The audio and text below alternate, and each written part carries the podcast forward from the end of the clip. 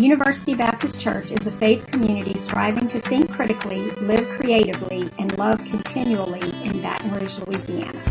We gather on Sunday mornings at 5775 Highland Road between Lee Drive and Kenilworth Parkway. Visit ubc-br.org or at ubcbr on Facebook for more information. So, throughout this Dumping Jezebel series that we're wrapping up this morning, I reviewed some of the literary and cinematic villains, the greatest ones of all times. But I think I saved the best one for last. No, it's not Hannibal Lecter or Norman Bates or Nurse Ratched or even Dracula. It's a creature from the dark depths of the ocean. It's Jaws. I remember watching Jaws for the first time when I was a child and then not wanting to even go into the swimming pool, let alone the ocean. I thought when I was swimming in the neighborhood pool, I was going to turn around and that bad boy was going to be right there. Well, I guess it was bad girl because Jaws was technically a female shark, just to clarify all that. Experts have said that no movie has had a greater impact on the American psyche than Jaws. You see, generation after generation was pushed into worry and anxiety about going into the ocean. On a small side note, we actually have an exclusive picture that we need to share with you this morning. We found this is actual footage of a, star, of a shark stepping on a Lego, which, of course, if you've had children and you've stepped on a Lego before, you can resonate with that picture. See, the Bible talks a lot about insecurity and worry and anxiety. And typical, typically, when the Bible talks about these things, it talks about it in terms of villains such as King Saul or Cain or Joseph's brothers or Judas Iscariot. And there's no greater story in the Bible that addresses this better than the story of Moses. And for our focus in our dumping Jezebel, boldly stepping forward beyond life's greatest obstacles, we turn to the book of Exodus, chapter 3, verse 4. Now, there's another story that comes to mind when he's thrust into leadership and insecurity and worry and anxiety. Moses is that story, but you have to understand the backstory of Moses to understand where we are going with our text. If you recall, Moses was born into a home of a Hebrew family in Egypt. Moses' family came to a very difficult decision where they left his fate up to God by putting him in a basket and sending him down the Nile because at this time the Egyptian Pharaoh was killing all of the Hebrew uh, babies. They had grown too much in population. But we learned that as fate would have it, he sent down the Nile, and who finds him except but Pharaoh's daughter, who raised him up as her son.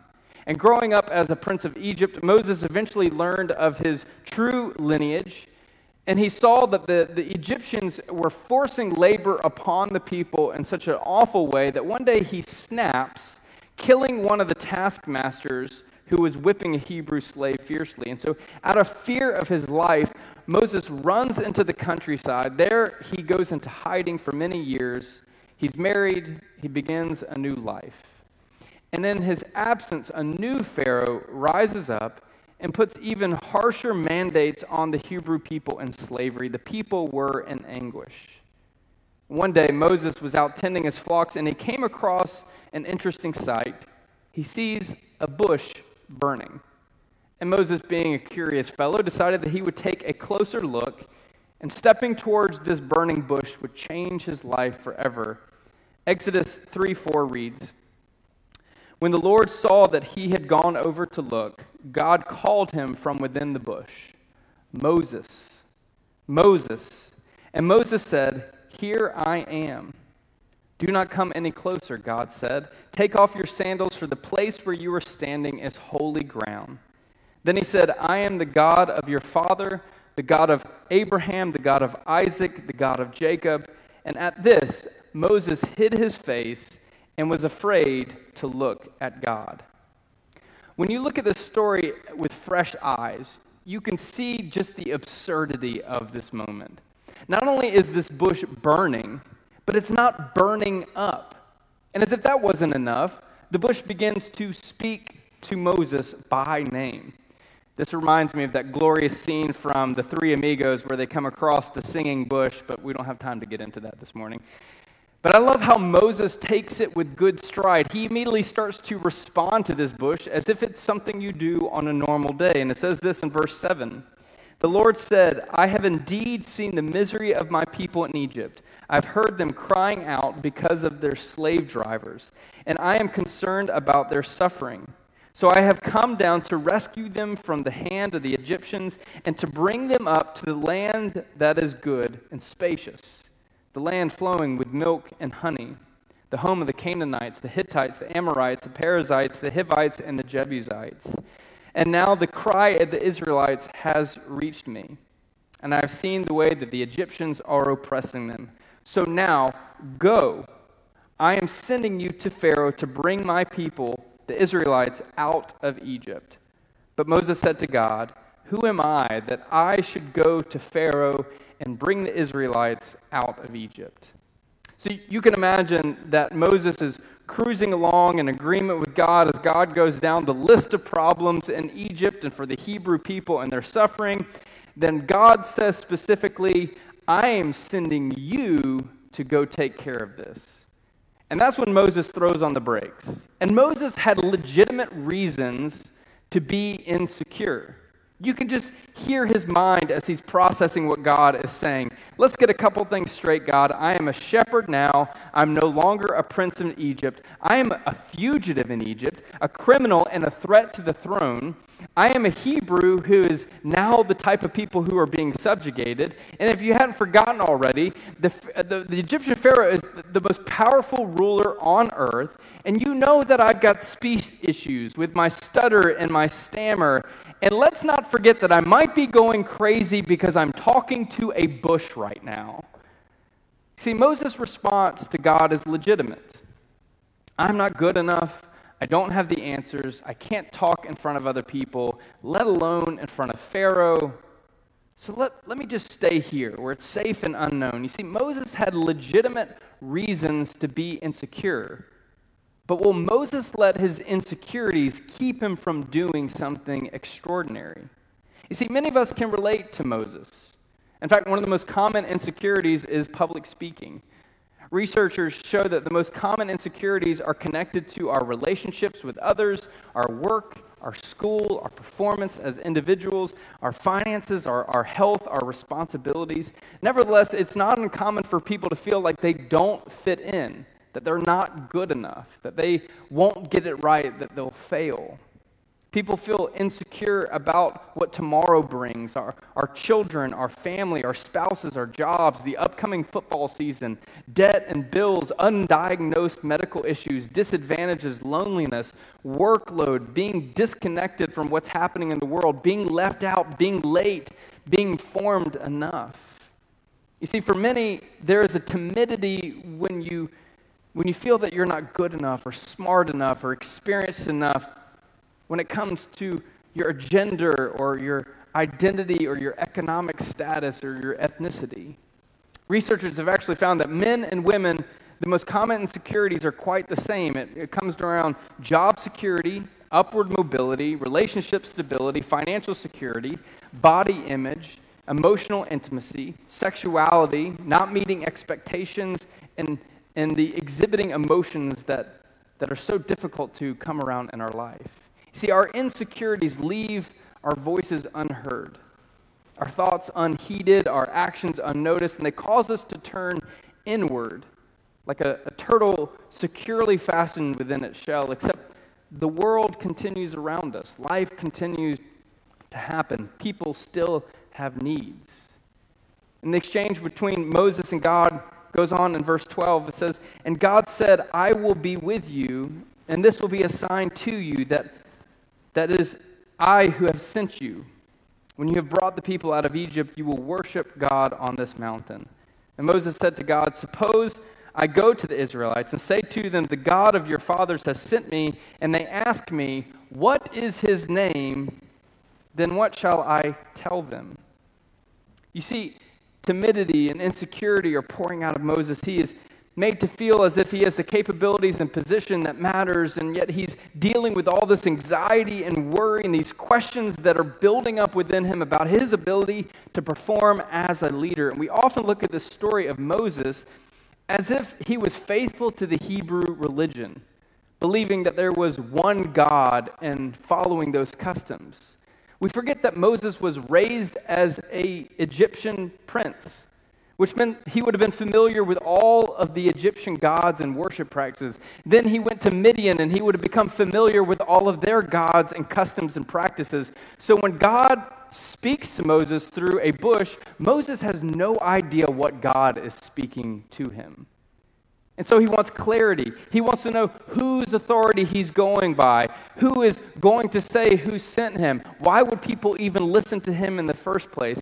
When we spend our lives feeling insecure about our relationships and our family and our friendships and our work and our financial well being and the future and our abilities and how others view us and how we feel about our bodies and expressing ourselves and making our verse, voice heard and potential rejection and failure, all that compounds in this feeling of anxiety and worry. We can relate to exactly where Moses is in this moment, grasping at straws, trying to find a reason not to go forward.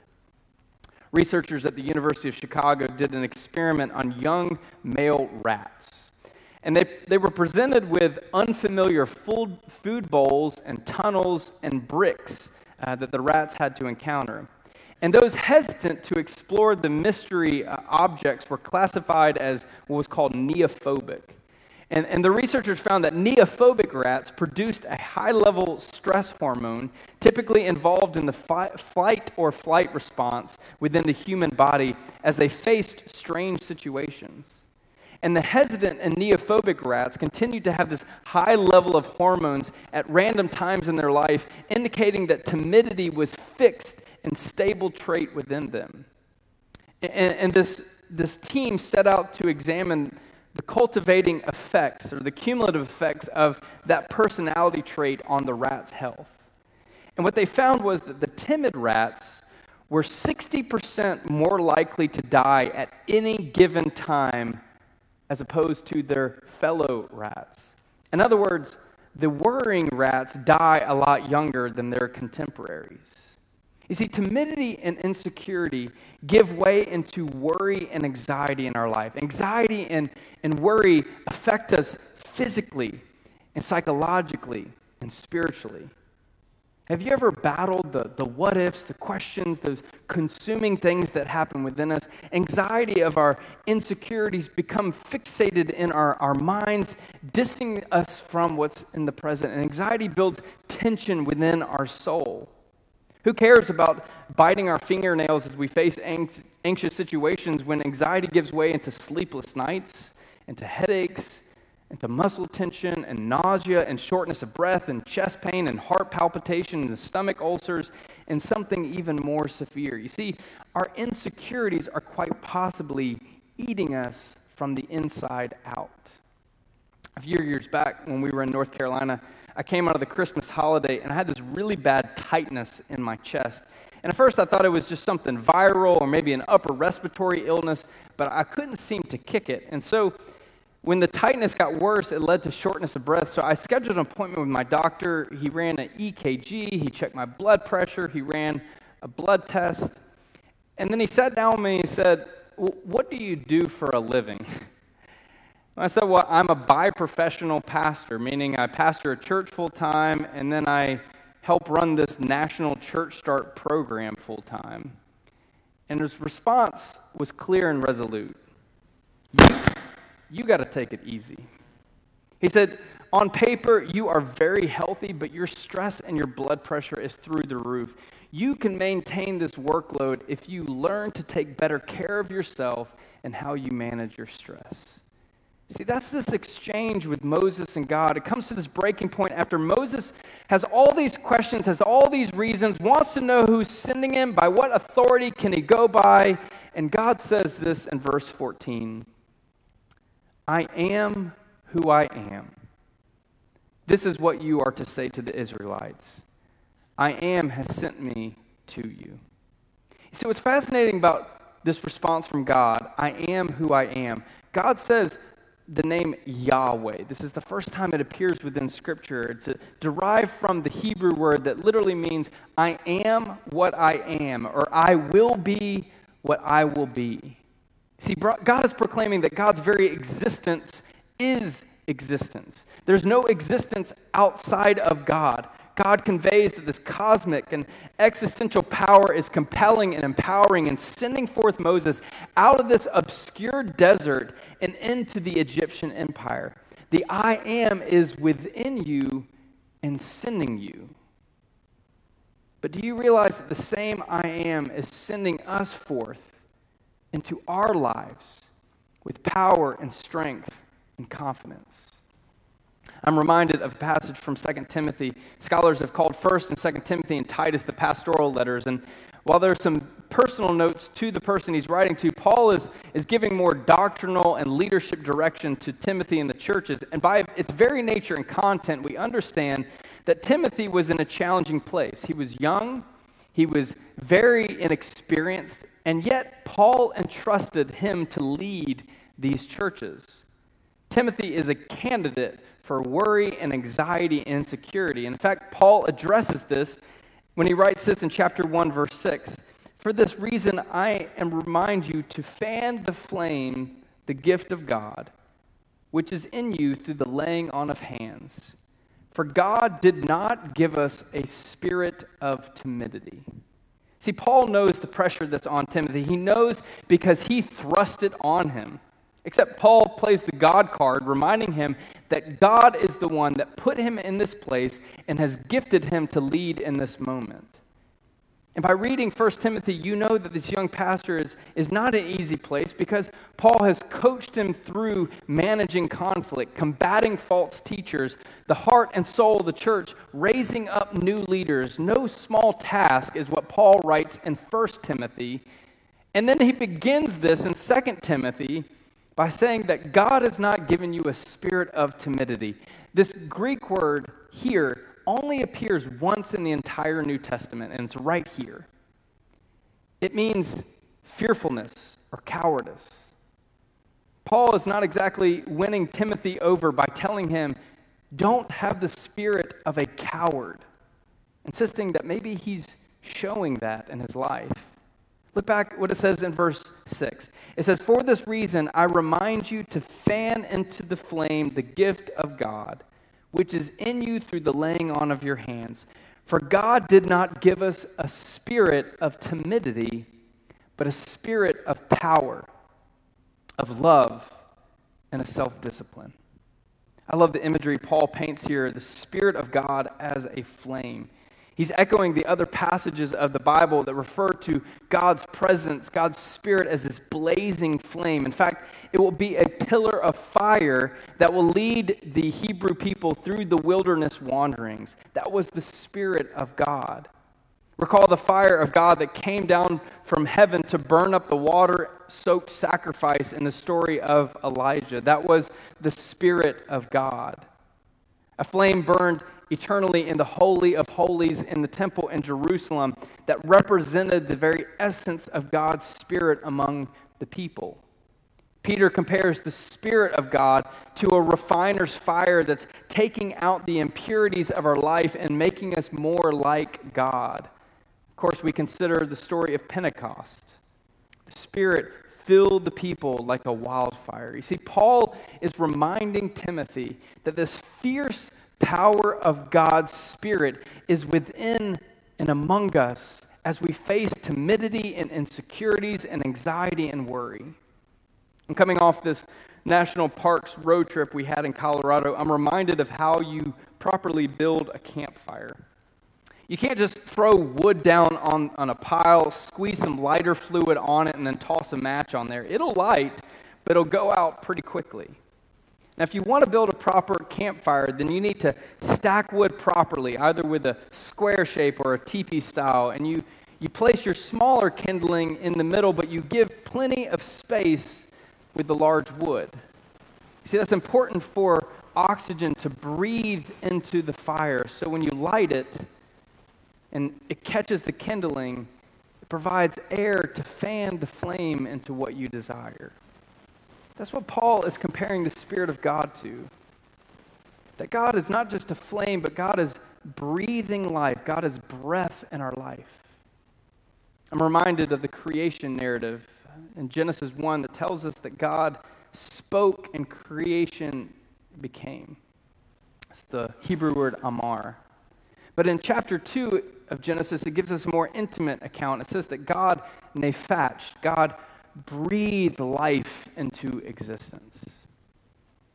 You see, this is not some distant act of God, but this is a very intimate God who breathes life into us. The same Spirit of God that breathed life into existence is the same Spirit of God that spoke to Moses through the burning bush, that helped him face off against Pharaoh, who, who, who led the people out of slavery, who parted the Red Seas, who, who marched them towards the promised land. What Paul is calling Timothy is the invitation of Jesus to allow God to, to breathe life into our soul.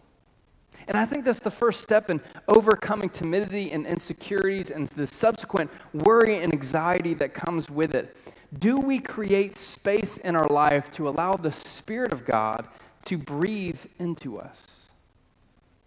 We're sometimes overcome with insecurity and anxiety that we, we cannot even manage it, that we, that we forget that there is this fan of a flame, there is this Spirit of God that wants to breathe life into us. And the life of the Spirit breathed on the disciples is a, is a beautiful pattern that's re- repeated again and again with the scriptures. We, we see that God is near to us, that God is always breathing in. God is not distant and far from us. The very act of breathing in and out reminds us that God is here, that God's Spirit dwells within and around us to breathe life into us, to breathe love and self discipline and power, is what Paul writes to Timothy. That word power can translate into strength. The word love refers to Christ's love for us. The word self discipline means wisdom or good judgment or prudence. So God is breathing in strength and love and wisdom necessary to face all timidity, all insecurities, all worry and all anxiety. But we must let the Spirit of God breathe life into us. We must create space in our life that opens us up to the possibility of God's Spirit. And the last thing I think we should see from the text this morning, from this exchange with Timothy and Paul to Moses' interaction with God through the burning bush, is the resolute invitation to engage in meaningful and ongoing conversations with the I am.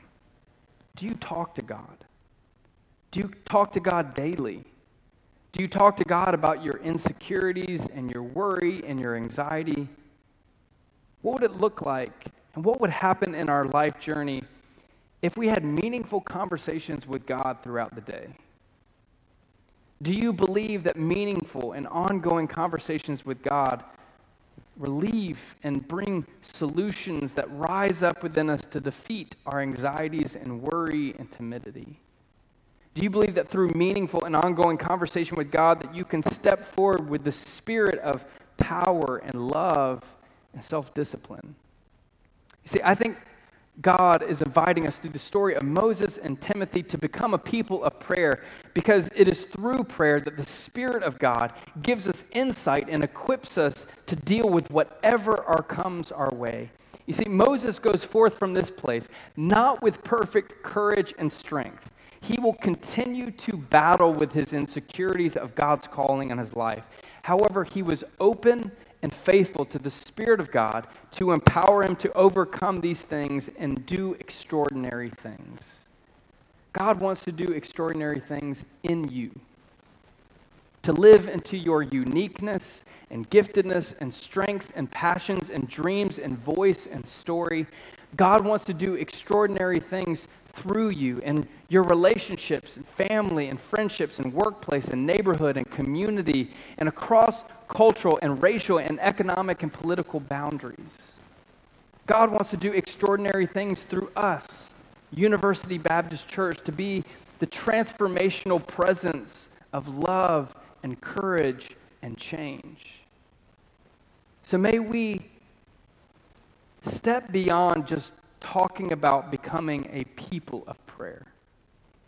And may we move forward being a people of power and boldness because the Spirit is breathing life into us minute by minute. May we choose to dump Egypt and Pharaoh and the things that cause worry and anxiety and timidity.